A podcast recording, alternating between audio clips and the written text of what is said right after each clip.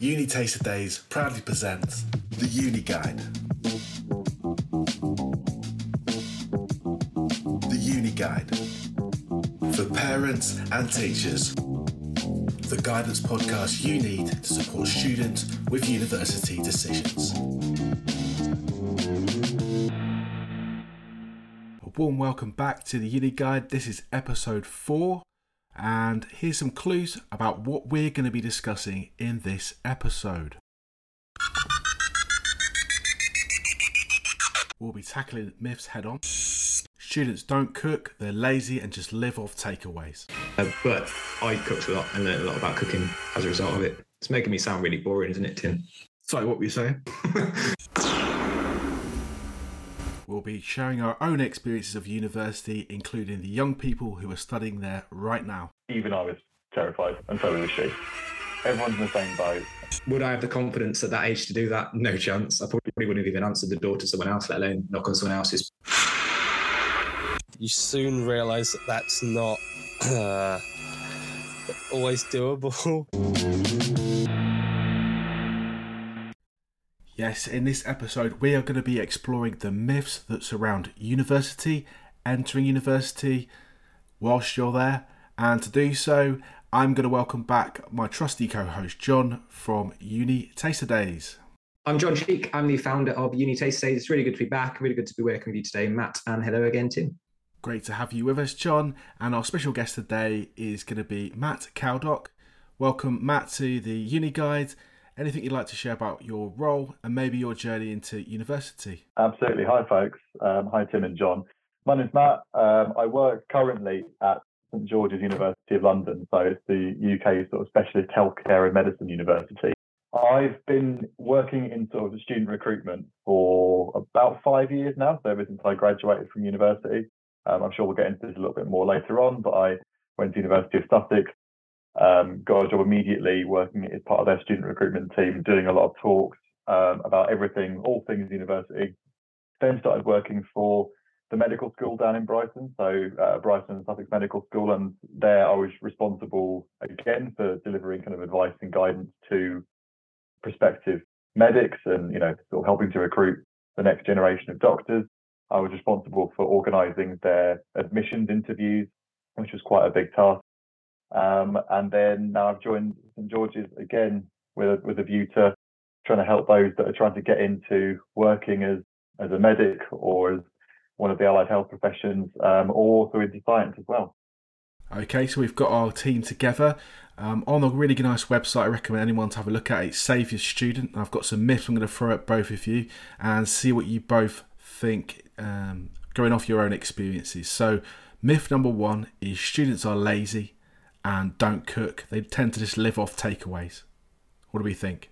People always say they're a good cook, bad. I, I think I'm pretty good at cooking, but but I learned what I did basically being at university. I didn't grow up cooking at all.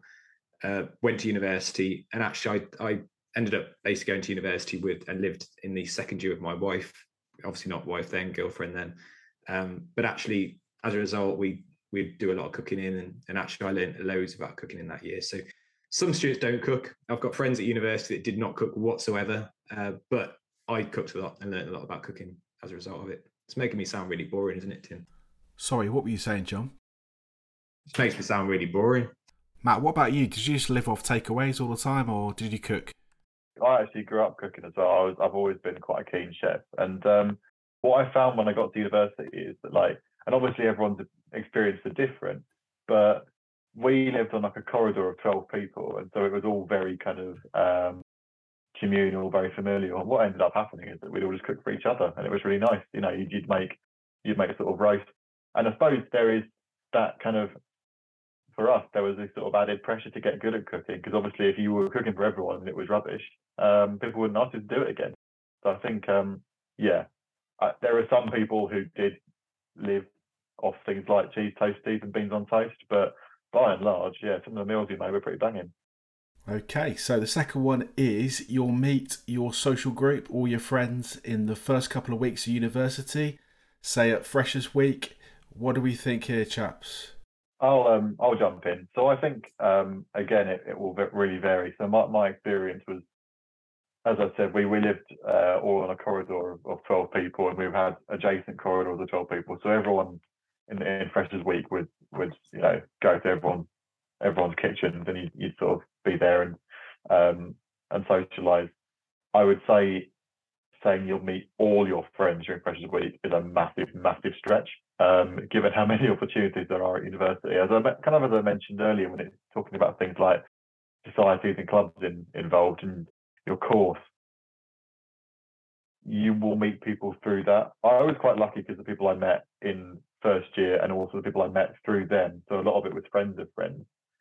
That did sort of happen, but it was over the course of a year. It wasn't like a instantaneous bang. Now you've got like 40 friends or whatever.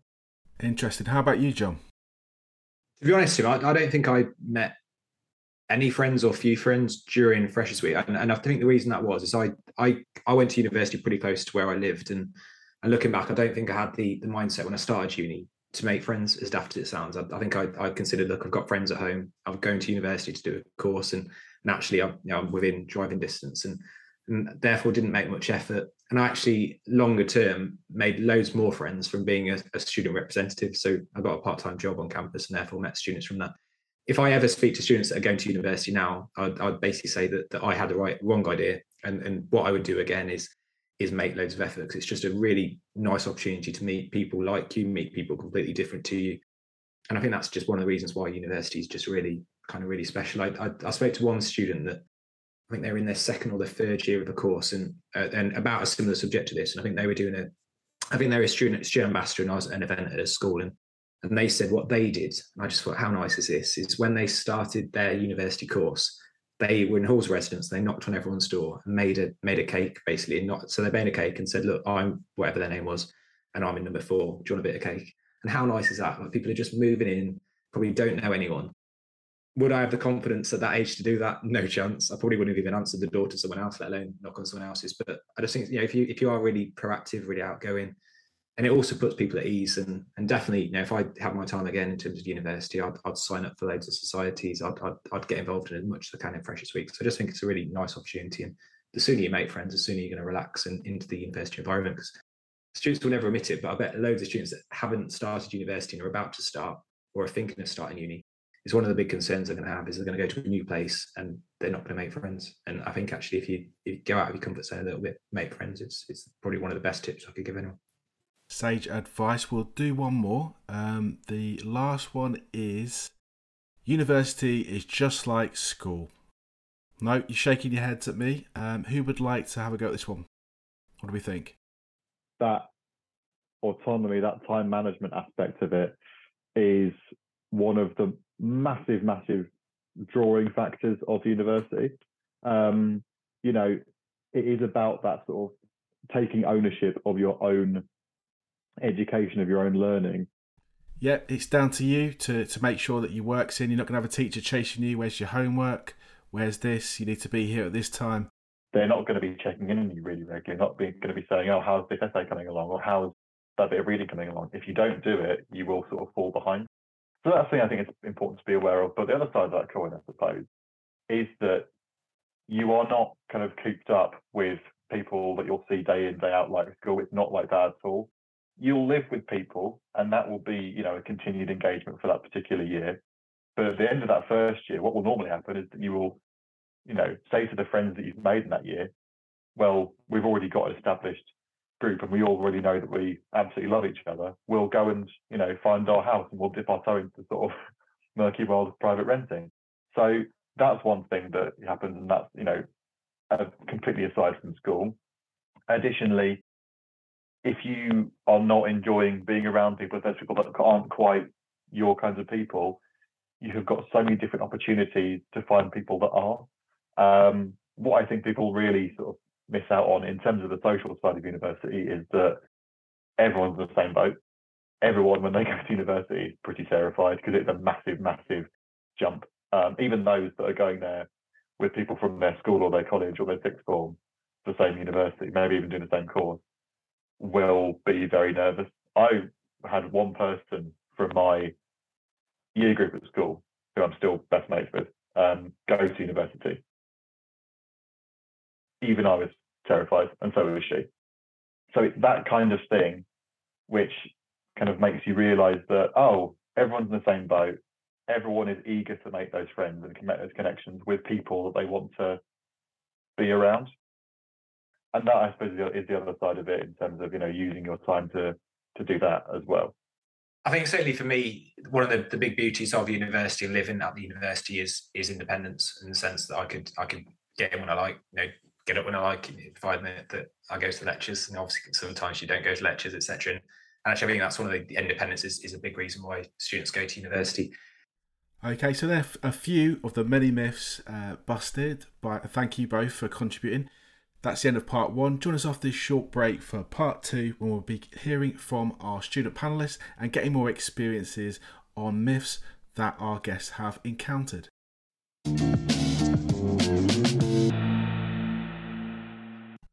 Welcome back to part two. We are talking myths about university. Jon, I want to know the one that winds you up the most. Which one gets you going? And the one myth that, that drives me absolutely crazy that you see on TV, radio, newspapers all the time is related to student finance. When all the time you hear on TV programs people say, you can't go to university or university is going to cost £50,000, £60,000. And they don't then back up with information about how finance works and things. And it drives me absolutely potty. I guarantee if you ask year 12 and year 13 students, if they went to university, if they had a student loan towards the course, the maintenance, and they go on to earn £30,000 a year. And if you ask them what they reckon their monthly repayments would be, even though they're probably going to go into university the next year and applying for student finance, they would not have a clue. And it's you know, it's that type of example where actually practical examples that the students don't think about student loan repayments. What students often do is worry about how big their student loan balance will be. And, and we previously covered student finance. We know that not all students are likely to pay off their whole student loans within the, the repayment period. So that's right, we covered student finance in episode two if you want to rewind and listen to that back. Matt, I want to know which one winds you up the most, maybe when you're advising people on access into to university, to higher education. What have you got to share with us? In terms of some of the other myths, I think that the importance of things like league tables and these buzz phrases like Russell Group, that sort of stuff. This isn't to say that the universities at the top of all these famous league tables are bad or that, you know, the Russell Group isn't what it's cracked up to be. But I think people, and this might come from parents, it might come from teachers, or it might be something that students have just heard down the grapevine. People will think about those phrases and use them without actually really knowing what they mean or what they are. I think particularly with things like league tables, they will only look at sort of, you know, in an overall sense they won't look at what it's like for for for instance their individual course. They won't look at what it's like in terms of you know student satisfaction. They'll look at you know what it's been ranked by sort of third parties, things like that, as opposed to people that actually went there. And so I think there's a a bit of kind of a misunderstanding as to how those tables can be used. And when it comes to things like um, the Russell Group, you know that it's it's quite a lofty name for a group of universities that met in the Russell Hotel a few years ago. Um, so while they are very sort of good universities, many of them, not being a part of it is not something that should be a barrier to you going to university to a university. And that's something that I hear quite a lot with the students that I talk to nowadays. But also when I was applying myself, people would talk about going to a Russell Group University or going to a top 10, top 20 university. It's not as simplistic as that. Yeah, thanks, Matt. Brilliant points. Completely agree. At the end of the day, it's about finding the right institution, the right course, the right environment that suits you and your needs and what you want to do in the future. Yeah, I think that some of the things I advise students to do when they're looking at their own open days um, is to obviously go to the university, look around the campus. The absolute top tip for going to university, university open days is talk to the student. They're the people that are experiencing it right now, and that lived experience is significantly more authentic than any bit of university marketing or any university event could possibly be. And so I think, you know, that's really important. But also there is just this incredibly intangible feel that you do get when you visit a campus and you realize, oh, I can actually really envisage myself here. It really is that sort of straightforward. Though it was certainly that straightforward for me was about envisaging myself, you know, walking around the campus, going for a sandwich at the local cafe, that sort of thing. But also on on university open days, going out into the local area. You know, I went to the University of Sussex and went into Brighton afterwards. And again, an incredible city full of incredibly weird but brilliant and interesting people. Um, and if you don't go to the surrounding area on your open day and at least get a feel for that, then you're not going to go to university fully confident that the place that you're going is somewhere that you could happily spend the next three, four, maybe even five years of your life. So I think those are two things really that I think can be hugely impactful when you go to University Open Day and certainly more so than any other sort of the research I was able to do online. Yeah. Jon, is there anything you'd like to add? I mean, one just occurred to me is that not, you know, all universities are the same. That's a myth in itself, isn't it? We know that that isn't the the case, as you've been saying. Anything you'd like to add here? Yeah, thanks, Tim. And, and Matt, brilliant points about open days. Says says the man that runs the university events website. How important are they? But the, but university events and seeing the campus is so so so so so so important. Once I was, I was chatting to some students and I said, look, what's the biggest cost when it comes to uni? And some said the cost of the course, some said maintenance. But actually, the biggest cost in my eyes about going to university is time right? You're going to go to university, you can make money in the future, but you can't get that time back. And it's such a big opportunity for students if they're going to spend three years or even there's two year courses as well, but two years, three years, four years in a certain place. It's so important to make sure that place is right for you. That university is right, but the location is right. If you like the seaside, do you want to go to a coastal university? If you like the city, do you want to be at university in the, in the city centre? And, and not enough students think about that and actually think, you know what, I'm going to be doing this for three years. It's really important that that I study somewhere that's that I like the university, but I like the area as well. So big, big, big shout out again for open days. And and one thing just to touch on uh, earlier on, we, we talk about you know, league tables and things. And I'm not, if I'm honest, I'm not a big league table fan. I think it, it for what, what might be right for one student might not be right for another one. You could have you know student satisfaction scores that are fantastic, but that doesn't guarantee students going to have a brilliant experience themselves because everyone's different. And I think now we're in an age of reviews and things. And how many times have we looked at a film review before we watch a film and the film turns out to be rubbish, even though it's got a great review because it's not a right film for you? How many restaurants you've been in and, and actually it's not very good for you? Um, and then uh, whenever we go, we haven't been abroad for a long time. Whenever we we used to go abroad back in the day, I used to spend loads of time researching TripAdvisor to go to a place that, that in theory is ranked really well. And so many times we got there and thought, I don't like this. So one night famous story with bars. One night I went out and we said, you know what, we're not going to do any research. We're just going to have a walk around. We're going to go to the first place that we think looks nice. And we had a brilliant meal. Went back and checked TripAdvisor, and the reviews were horrendous. So I think that the, the, the, I'm drifting off from university, but but actually, what is right for one student won't be right for another one, and, and that's why I think open days are great because you can go there as a student, as a parent, as a teacher, if you want to take a school route there, and actually see with students what what might be right for them, and, and what what university might be right for one student might not be right for the next one. Thank you, Jon. Thank you, Matt, for your insights there. And you kind of hit the nail on the head earlier, Matt, when you said about you know the great tip of talking directly to a student because they are living the process of studying at the time. And that's what we're going to do now. We're going to go to our student panelists and get their insights on myths surrounding university. Actually, looking at university, there's a couple of things that I realised kind of weren't true when I got there. So, one thing is that I thought university was very inflexible. I thought that you were just doing one particular track and that was all you were doing for your degree. But obviously, I can only really speak on behalf of business and obviously some some French. But I found at university it was much more flexible. I obviously know that's that's potentially just the case for arts and humanities, but within my business course, I found I was able to pick modules that I really enjoyed and modules that I felt like I really wanted to go to the lectures. Well, most of the time anyway. So that was really important to me because I could pick marketing and I could not avoid accounting, but I much preferred marketing, I much preferred HR. So I could obviously really play to my strengths and really study subjects that I genuinely felt passionate about and wanted to learn more about, which obviously made the 9AMs um, much easier. Thank you, Emma. That's Emma Berwick, our student panelist. Um, next, we have Anton. Anton, what content have you got on myths that you encountered or anything that kind of surprised you about university? So for me, I think the biggest myth was the idea that, particularly in your first year, your social life is going to be crazy.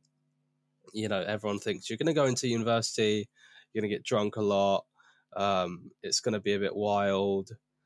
And, you know, whilst that did happen from time to time, as soon as you start to realize that you have to manage your own finances and spread out your maintenance loan or your savings uh, across the term or terms, you soon realize that that's not uh, always doable. Uh, for me, particularly, I had to be very careful. Uh, and I know some people who totally blew all their maintenance loan and had no money left. So, yeah, I think one of the biggest myths is that. Thank you, Anton. Next, we have Leah. Leah, what is the biggest myths that you encountered about university? biggest myth around university, in my opinion, is that you'll 100% enjoy it straight away. Now, please don't like come for me, you'll get offended. I'm not being a Debbie Downer. I'm just saying that if you're going to university and you're a little bit nervous or you're worried, and when you get there, you're worried that it's not everything that you've heard or that everything you you feel like you're meant to have a massive friend group by now and the course is meant to be feeling amazing please don't worry if everything isn't ticking those boxes. It can take time to settle into university it can take time to find friends it can take time to reach your expectations and that is absolutely okay. Give yourself that time but don't worry if it's not 100% perfect straight away Brilliant. Thank you for all of your advice from our panelists. So, Emma, Anton, and Leah there. Join us after this short break for part three, when we'll be giving you hints, tips, and resources.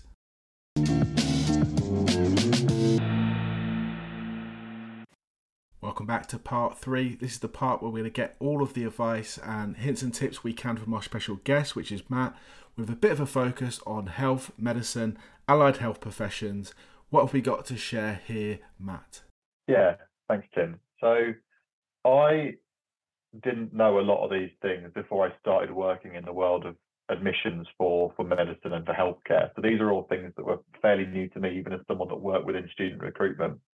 But once I learned about them and once I saw them with my own eyes and you know with working with admissions teams and from with sort of larger bodies like the Medical Schools Council, um, it was really quite eye-opening how many students weren't aware of these things. So to give you a few examples, the first one that I can think of is quite current, given that we've just been through a pandemic where doing things in person um, wasn't really an option.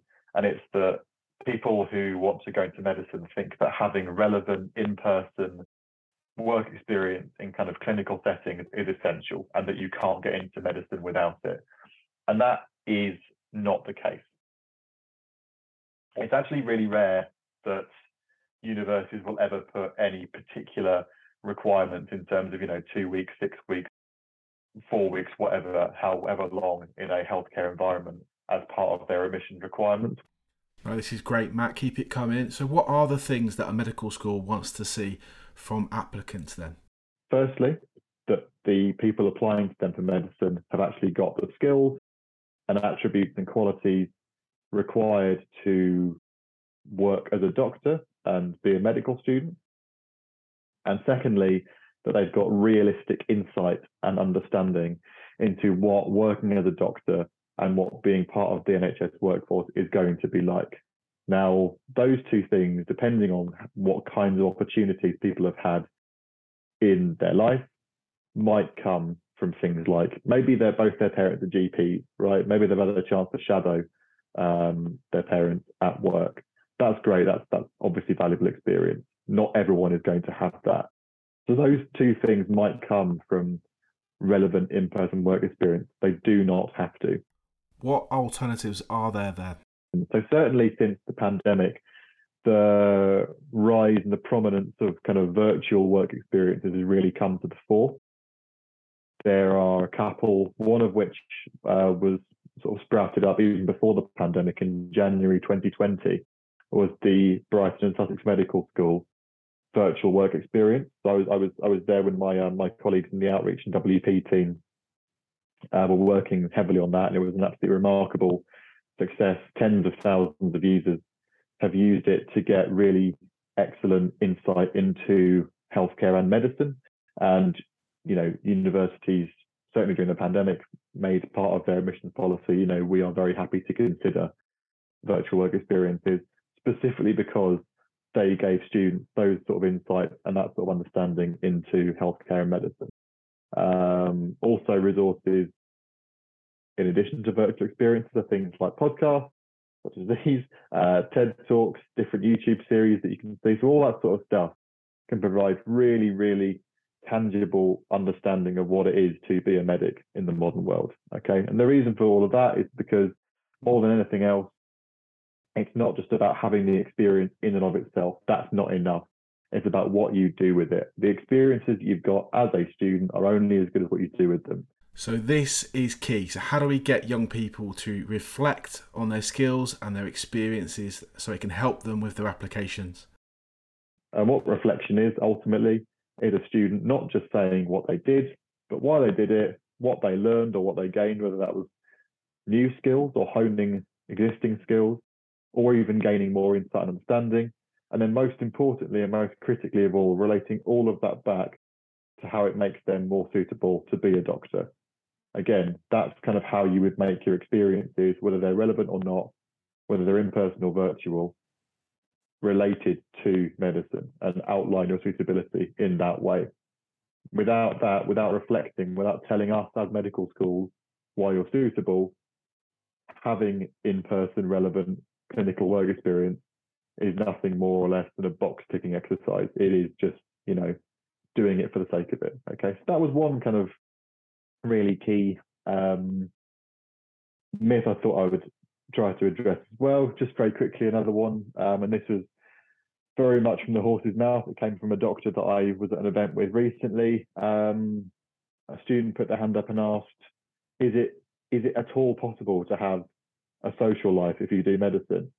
And the doctor, without even thinking, said, "No, it's not possible. It is absolutely essential." um, and his rationale for that was, you know, as medics, you will you know, you'll see some pretty upsetting and horrible stuff. It's, you know, being a doctor is not easy work. And you will have people around you that are experiencing it as well. And sharing that experience is so incredibly important to the extent where you kind of have to have a social life. And students do. Medical students, some of the most sort of social, active students it's possible to have because they've all got these different interests, whether they're particularly stressed with their studies, whether they've had an upsetting day on placement or whatever, they've got to have things to really take the load off and to take their minds off it. So that's a really important one. I think it's important to touch on, particularly given we've been talking about the social side of university.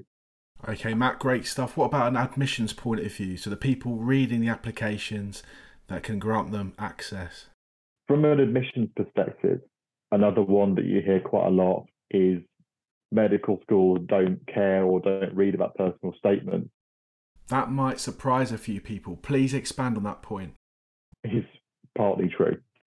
The fact of the matter is that more medical schools than ever are either not using them at all or not reading them full stop. And um, while it's not true for all medical schools, it's definitely worth, if you are listening to this and interested in applying for medicine, taking a look at the individual perspective of each medical school because they'll be really, really transparent about their use of personal statements. They legally they have to be transparent about it.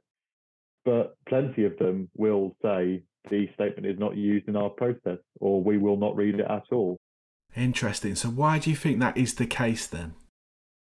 Given how similar a lot of statements you know, particularly for medicine are, it's no longer that much of a point of difference for medical schools. Um, they can kind of be coached and vetted and sometimes even written for students as well, which doesn't really make them a particularly good metric of, of, of a student's performance at medical school. Fundamentally, we we learn a great deal more about students from interviewing them. So much more enlightening to talk to a student for 45 minutes or or an hour or so at interview than it is to read 4,000 characters on the side of A4 paper, quite frankly. Okay, Matt, moving on. What about allied health professional courses at university? The final myth, I would say, really, that I've, I've encountered quite a lot, and this is that the allied health courses are sometimes seen as lesser than medicine, and I would argue, I would also put biomedical science that category as well. Believe it or not, when I've been either running mock interviews for medical students or been interviewing students myself as a, as a, as, a, as an assessor, people will talk down about careers like nursing. Really? Wow. And I find that absolutely staggering. A to have the audacity to do that in a medical school interview, where a lot of people interviewing you will be clinicians and people who work in hospitals and who are on the ground seeing it all. Um, but also the lack of insight it shows.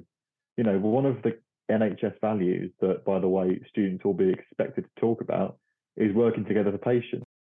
And if you're denigrating the importance of people like nurses or radiographers or you know, physiotherapists or biomedical scientists, it's just it's it's really quite crass. Um, the idea is working together. You know, it's not just doctors working together; it's everybody, it's all NHS staff who who come together in order to make this incredible institution of ours run as best it possibly can or as best it's allowed to, um, given its resources. So that I think is something that is um, has been said and that I've heard from those particular students that I, I think it's really important to address that you, you should never really say or even think at that point. Just one final point about the allied health professions that actually I read recently, and and we talk about myths in terms of finance right at the start of the podcast. Is there's also for many allied health profession courses additional funding available. Now, this is not the time to go into funding because it's you know it's a completely different area, completely to, to what we're talking about. But one thing I'd encourage listeners, whether you're a parent, whether you're a teacher, to do, and teachers working with students, of course, is research the NHS Learning Support Fund. There is additional funding there that's going to support students that are studying an allied health profession. I think it's really important that the students check that out. Definitely, and just reflecting on my own kind of experiences, um, when trying to kind of show people different careers, qualification levels of all the people who support people across the NHS, so allied health professionals and doctors, medics, think of a, a, life cycle of a patient. So it could be, say, a loved one's had a fall, maybe your nan, your auntie, and just think about all those steps and all those people that are going to help them on their way to recovery from the first responder to the ambulance driver to the nurse that treats them to maybe the pharmacist who delivers um, the pain relief, the medicine afterwards, to maybe a social worker that drops in and sees them they're okay. That can be a nice, neat exercise of not just showing different careers, but also the qualifications and the routes and pathways that young people can explore behind all of those people in that cycle. So one resource we have over at Uni Taste that will be really handy for students who are interested in healthcare careers is our on-demand videos where we introduce different subjects at university and we always cover four main themes. Why a student might want to do the course, what to expect on it, application tips and careers. They're always impartial. We've covered loads of subjects related to healthcare, whether that's medicine, whether that's many of the allied health professions. And actually our most popular video so far out of hundreds that we've done, we've literally done the A to Z of subjects, but the the most popular video we've got so far is one of the allied health professions, and that's ODP, operating department practitioner, which is basically, I'm putting it probably horrendously, but but supporting a surgeon when when obviously they're in surgery, and that's that's a course that obviously is very popular that perhaps a lot of students don't know about, and therefore they they look at those resources, and that can be accessed at unitasterdays.com forward slash on demand. Brilliant. Please do check them out, as Jon says. Any other resources that anyone want to signpost, maybe Matt? In terms of the allied health professions, whether you're doing A levels or whether you're doing BTEC qualifications or whether you're doing access courses, they are a lot more forthcoming in terms of what they will accept and what they'll consider. And I think as long as you are keeping an eye on the different requirements in terms of the subjects for each of those different qualifications, that can be a really, really good, valuable route into those particular fields, particularly for those that maybe don't realize or didn't put a great deal of thought into what they wanted to do at university at the point at which they chose to do their level three qualification. I'll also just mention now that if I was going to talk about resources for medicine and for healthcare, I would be talking to the cows campaign. It really could be a, you know a podcast series in and of itself, and I'm sure somewhere in the world it probably is. However, I am going to highlight a few. The first one I would say is, is NHS website itself. But none of these are going to be kind of third party. These have all got a, a vested interest in these courses. The, med- the um, NHS website, the NHS careers website specifically, outlines the roles and responsibilities of all the different professions that we've been talking about all the way through this podcast. So you can really get a feel for what each one will involve, what each one will require, and the day-to-day responsibilities that you'd be expected to do for each one. So if you're on the fence about perhaps going into allied health or going into medicine or whatever, using that resource, the NHS careers website is absolute gold dust.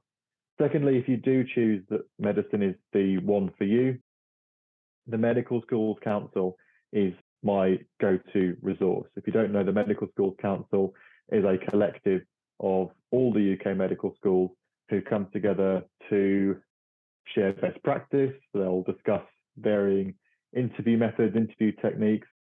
They will outline all of the entry requirements on their website of every medical school. They'll talk about the different um, ways in which medical schools will think about and treat different aspects of their admissions process. It can really, really help if you want kind of a first port of call when looking into medicine resources to have that one stop shop that helps you to unravel kind of everything about applying to medicine. The third resource, this is a bit of a cheat, but I think it really is important to just have a think about where you're getting information from, would be the university website. As I said all the way along, there is a lot of sort of misinformation that flies about. We've been doing an entire podcast on myths, and it's questionable as to where people get hold of these myths. Ultimately, your best course of action, if you want really robust information on all of these different things, will be looking at the university websites, whether it's their courses that they provide, the actual content, the style or method of teaching they use, how you're going to be assessed, right the way over to the admissions process, what qualifications they will and won't consider. Also, we've touched a bit on student support as well. If you've got, it's a total myth that you um, can't do a degree if you've got dyslexia. There is so much support available for students like that. It's all going to be there listed on the university's website. And if it is not, you can call up or you can email and they will get back to you. They are there to help you. So those are my three sort of major resources that I would sort of definitely push people towards if they were interested in a career in either the allied health profession or medicine. Thank you very much for that, Matt. I'm just going to add Future Frontline. They're on Twitter, Instagram, and obviously the website. Have a look at them. Free resources, free opportunities, conferences, events online. Fantastic. Please do check them out. That brings us to the end of this episode. I'd just like to thank our special guest, Matt. Thank you for everything you've contributed. I'm going to pass it over to Jon so you can close the episode. Thanks, Tim. Thank you, Matt. Thanks, folks. Cheers. You've been listening to the Uni Guide, the guidance podcast you need to support students with university decisions. If you have any comments, suggestions, to ask a question, or absolutely anything else, do contact us using info at unitasterdays.com. Stay tuned, like and share, and as always, take care. This podcast was produced by Tim Roe for Uni Taster Days.